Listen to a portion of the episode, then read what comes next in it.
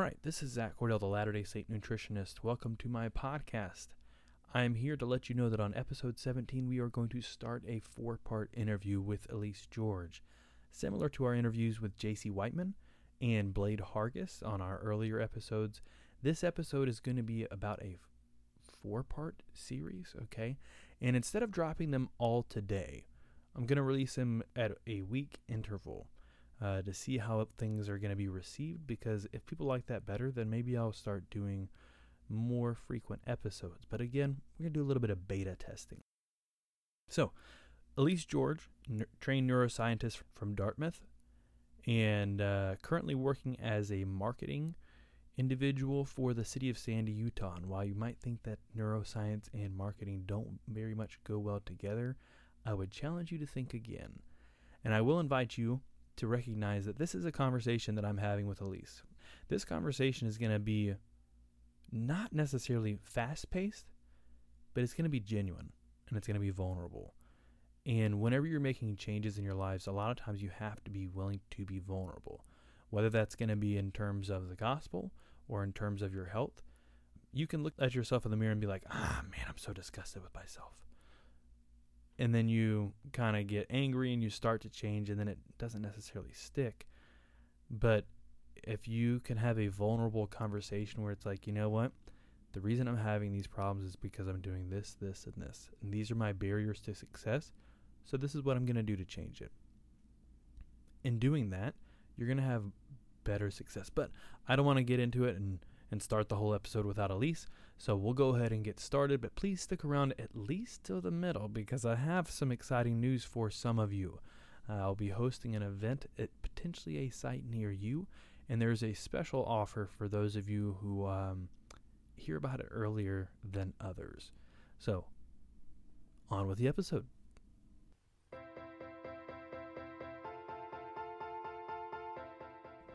This is Zach Cordell, registered dietitian and host for the Latter day Saint Nutritionist, where food, faith, and science meet.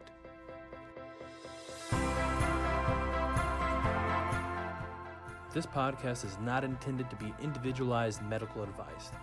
As always, please consult with a medical professional in your area to make sure that your medical history is taken into account to make sure that you get the best care possible.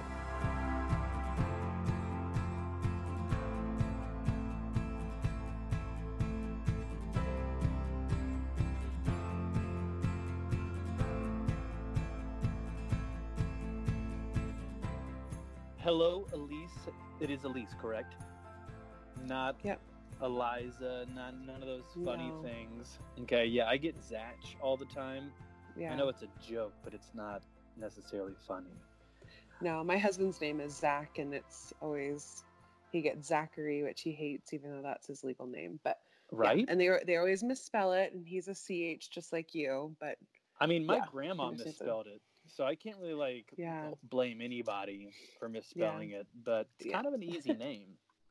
yeah, All right. So, Elyse George, tell me a little bit about you. Who are you? What's your background? What do you do for fun? yeah. What do I do for fun? Um, so I grew up in Southern California. I don't know how far back you want to go, but grew up in the uh, LA area, moved to Oregon for high school. Um, and then after high school, I went to Dartmouth for college, where I majored in neuroscience and had additional. And for those that have never heard of Dartmouth, where is Dartmouth? Oh yeah, so Dartmouth is in New Hampshire. It's part of the Ivy League. It's the most northern um, school there, and it's just in like a small town called Hanover. It's a really small village, kind of in the the White Mountain region of New Hampshire. Um, and that was a few years ago, few more years than I'd like to admit. And um, yeah, so while I was there, I studied neuroscience and I had additional emphasis in music and theater and education.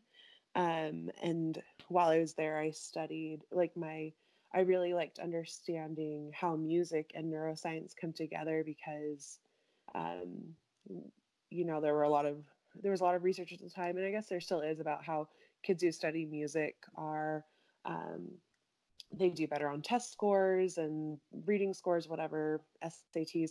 And I wanted to understand why. So my senior thesis was about it combined my music experience as a musician and my neuroscience interest. And so I did a study, um, a human study, comparing the brains of musicians and non musicians, which was pretty cool to be able to do as an undergrad.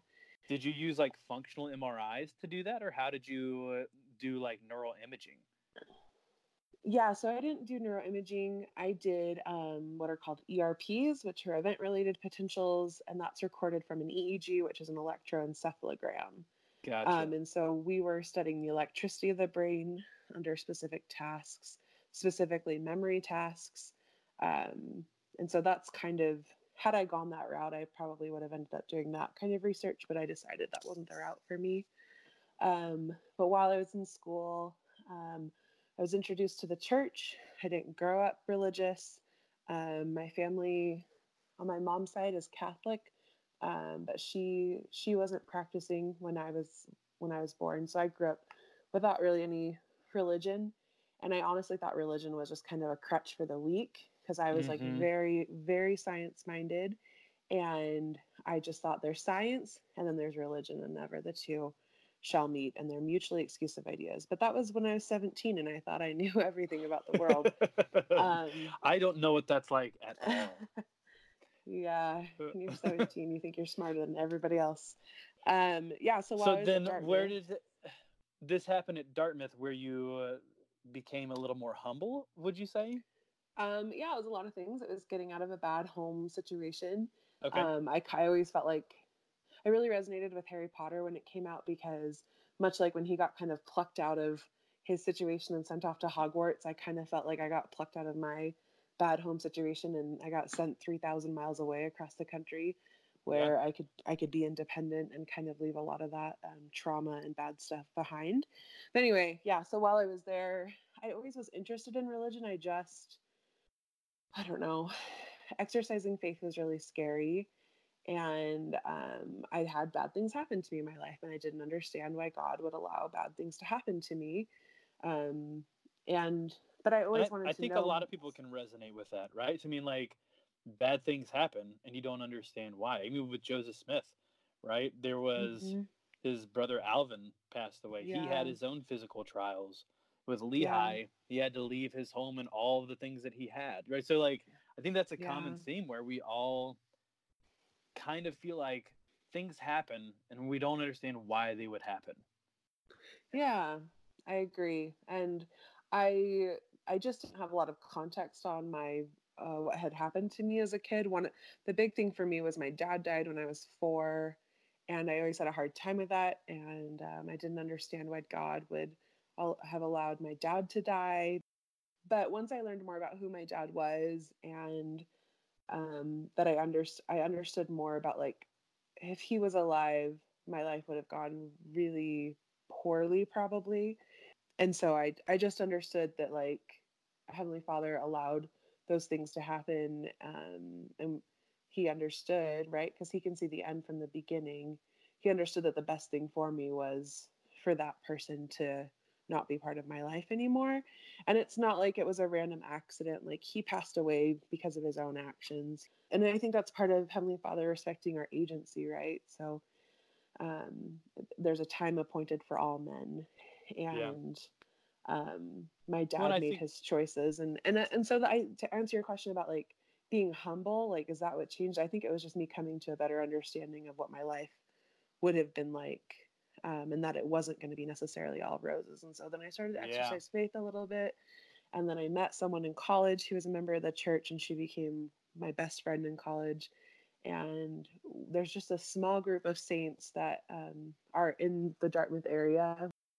Yeah. So then, what are you doing now? So you you have a bachelor's degree in neuroscience with an interest in mm-hmm. music. Mm-hmm. So what are you up to now? Yeah yeah, so I don't do anything in neuroscience anymore.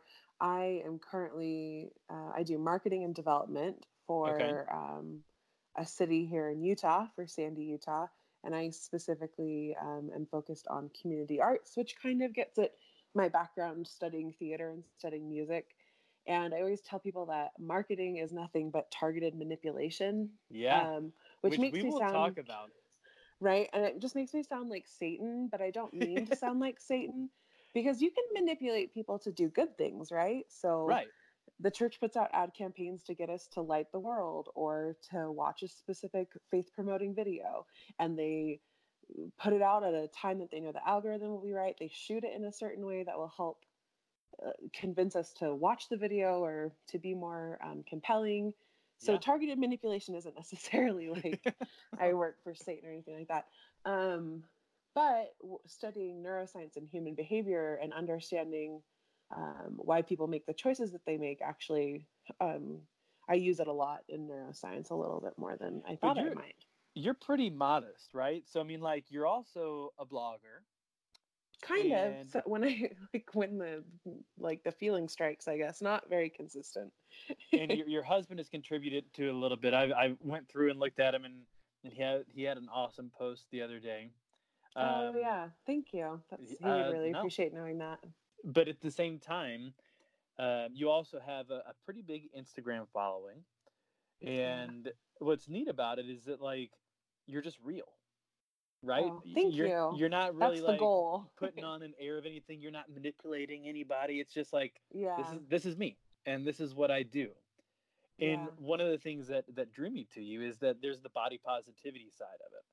Mm-hmm. And maybe that's not like a focus, like specifically what you're trying to do. But I think, kind of in terms of being a missionary in the church, right? All right. members are missionaries. We share the gospel, and it's not necessarily you going and knocking on doors, but it's mm-hmm. you living your life and being an example, right? Yeah, yeah. I'd like to think that's hopefully what I can do. Um, yeah, I know that some people, and I don't feel like I have like a huge following. I feel like I look at people who have 100,000 or 500,000 or crazy numbers. And I'm like, I'm just derpy, awkward kid over here in the corner who like doesn't know how to pose for anything. And I just, I don't know. I, so I just feel like I'm faking it all the time. But I appreciate, I really appreciate that you said that I, um, that it feels real because that's the whole point. Well, we live um, in a um, world where a lot of things aren't real, right? Yeah.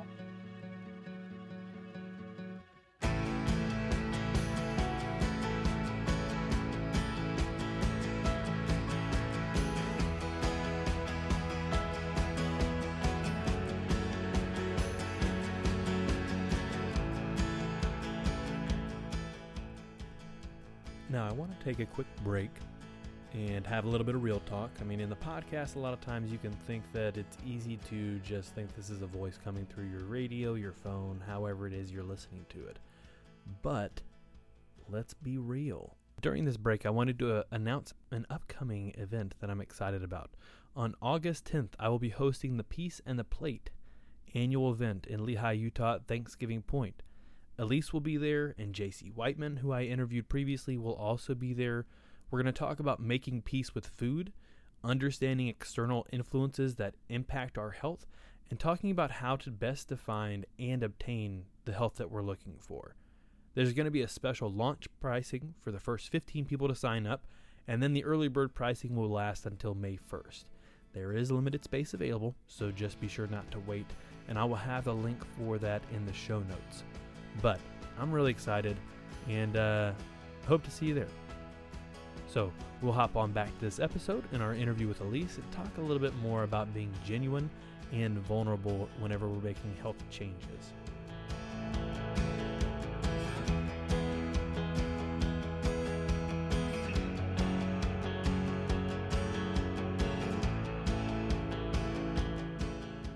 And I think yeah. back to um, Elder Bednar gave a talk, Things as They Really Are. Mm-hmm. And he mm-hmm. talks about virtual reality. And, and he gave that talk, it had to have been almost 15 years ago now. Yeah. And and it's like that does not if if we had realized what he was going to talk about and how that relates to what we're doing, it would have been insane to see what it's going to and how it applies now. Right? Mm-hmm. Because he was mentioning people playing video games and building these fake worlds and now it's like no literally everybody is building this this world where it's virtual and a lot of people aren't um, really doing what they think they're doing or they're putting on a, a guise or a mask or a filter to present mm-hmm. themselves a certain way so yeah. i think it's awesome what you're doing. Thank you. Yeah, I just I don't know what it was. I think I have never I have never found value in pretending to be perfect. Um, I tried that for a long time, and the perfectionist, uh, the perfectionist tendencies are strong within me. I mean, that's what motivated me to get good grades and go to a place like Dartmouth and whatever. Um, but over time, it just it wasn't satisfying to pretend to be perfect Right. and to be whatever. And honestly, like, and after I started going to church, um, the ward that I was baptized into in Hanover is amazing. Um, and everybody there was really real. But then as I have lived in different places, and I think a lot of people have had this experience where they feel like everybody at church is perfect and they've got it all together. And you can sit through Sunday school or Relief Society or Elders Quorum and uh, just feel like you're hearing the same sugar coated lessons um, that you don't really get a lot out of. Um, and But just that's sitting like there. not where you get the, the meat of the gospel. Yeah, so I was I have always been a little bit frustrated with that, and so over time, I mean, I joined the church ten years ago, so it's it's taken a while for me to and letting go of that perfectionist stuff has has taken a few years. But I just the best lessons I've had in church have been when people have been vulnerable. And I teach gospel Mhm. doctrine now, and Mhm. I'm real. I'm very honest. And if people don't want to share, then I say, well, here's a really vulnerable thing for me.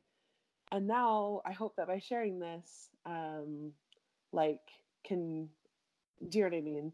Like that Yeah. can invite, that can invite them and help them feel safe and comfortable So sharing I those just- things as well. Yeah, I just I just published a book called The Creation Code, and I'm, I'm working on a couple of other Oh, books. cool. And one of the big things that I, I focus on is vulnerability, right? So Mm, in church and in our prayers, we're supposed to be vulnerable, and that's really where you can make the connection with Heavenly Father because you're not like putting on this, oh, life is great, everything's wonderful. It's like, you know what?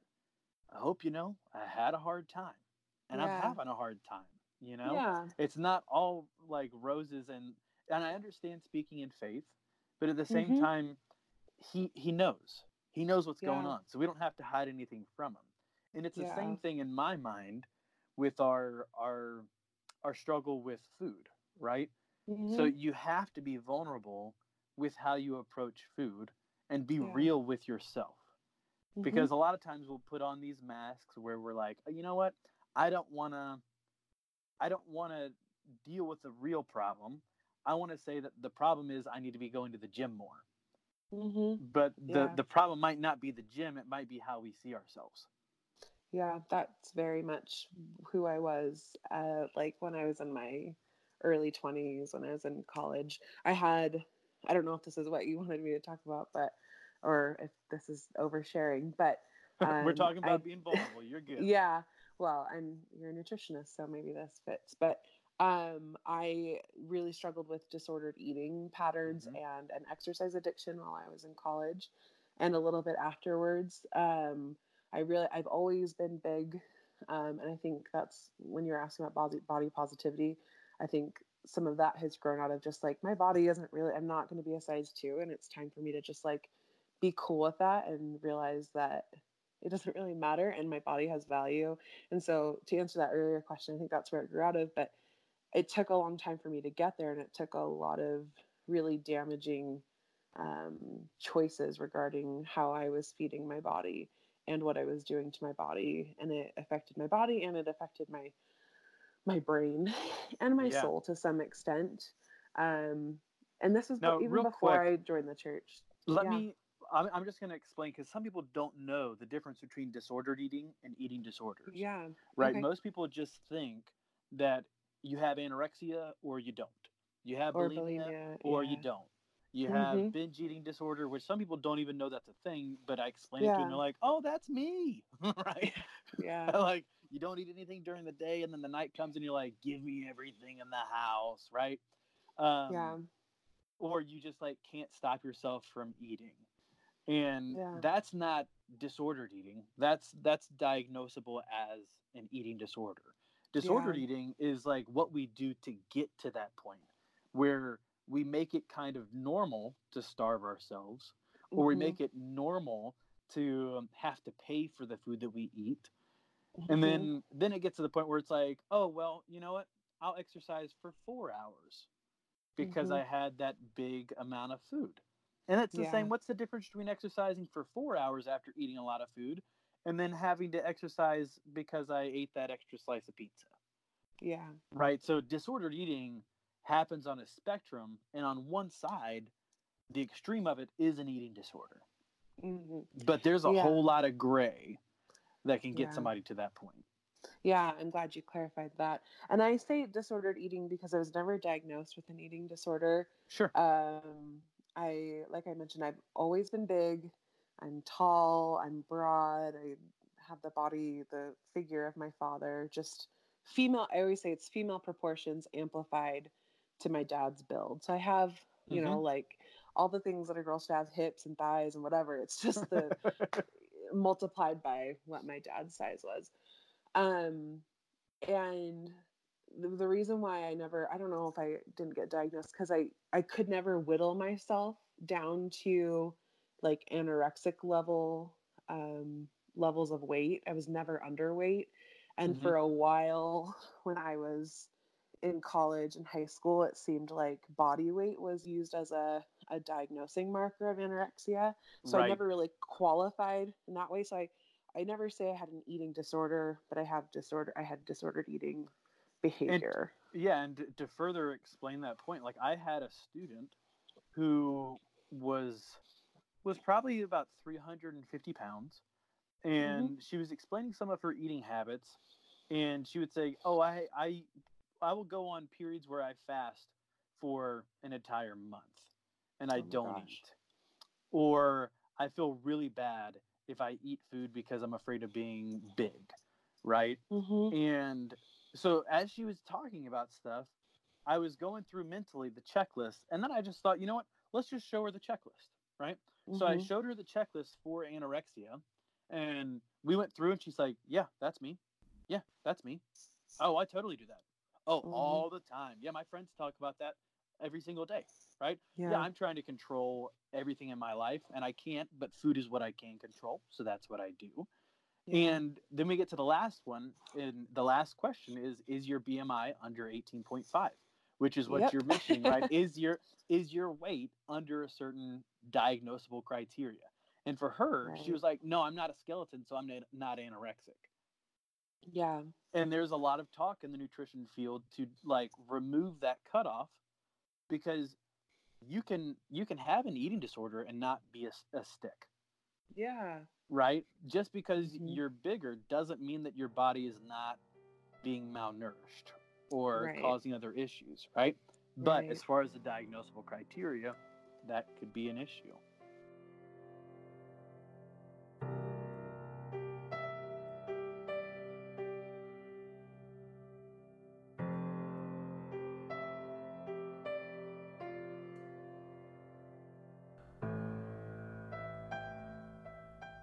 Now, I'm aware that this probably is not the best place to stop the podcast because we're talking about being real, we're talking about disordered eating, we're talking about vulnerability, but I gotta stop it somewhere.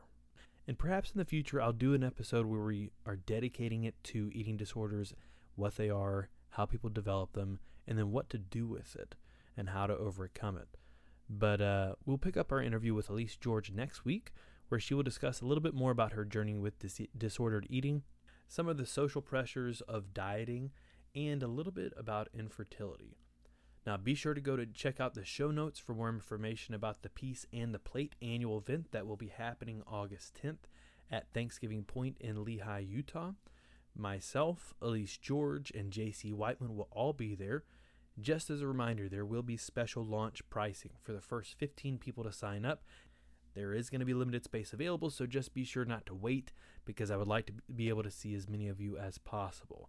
Again, the link will be in the show notes. This has been the Latter day Saint Nutritionist, and it's been great talking with you. Have a good day, and we'll talk soon.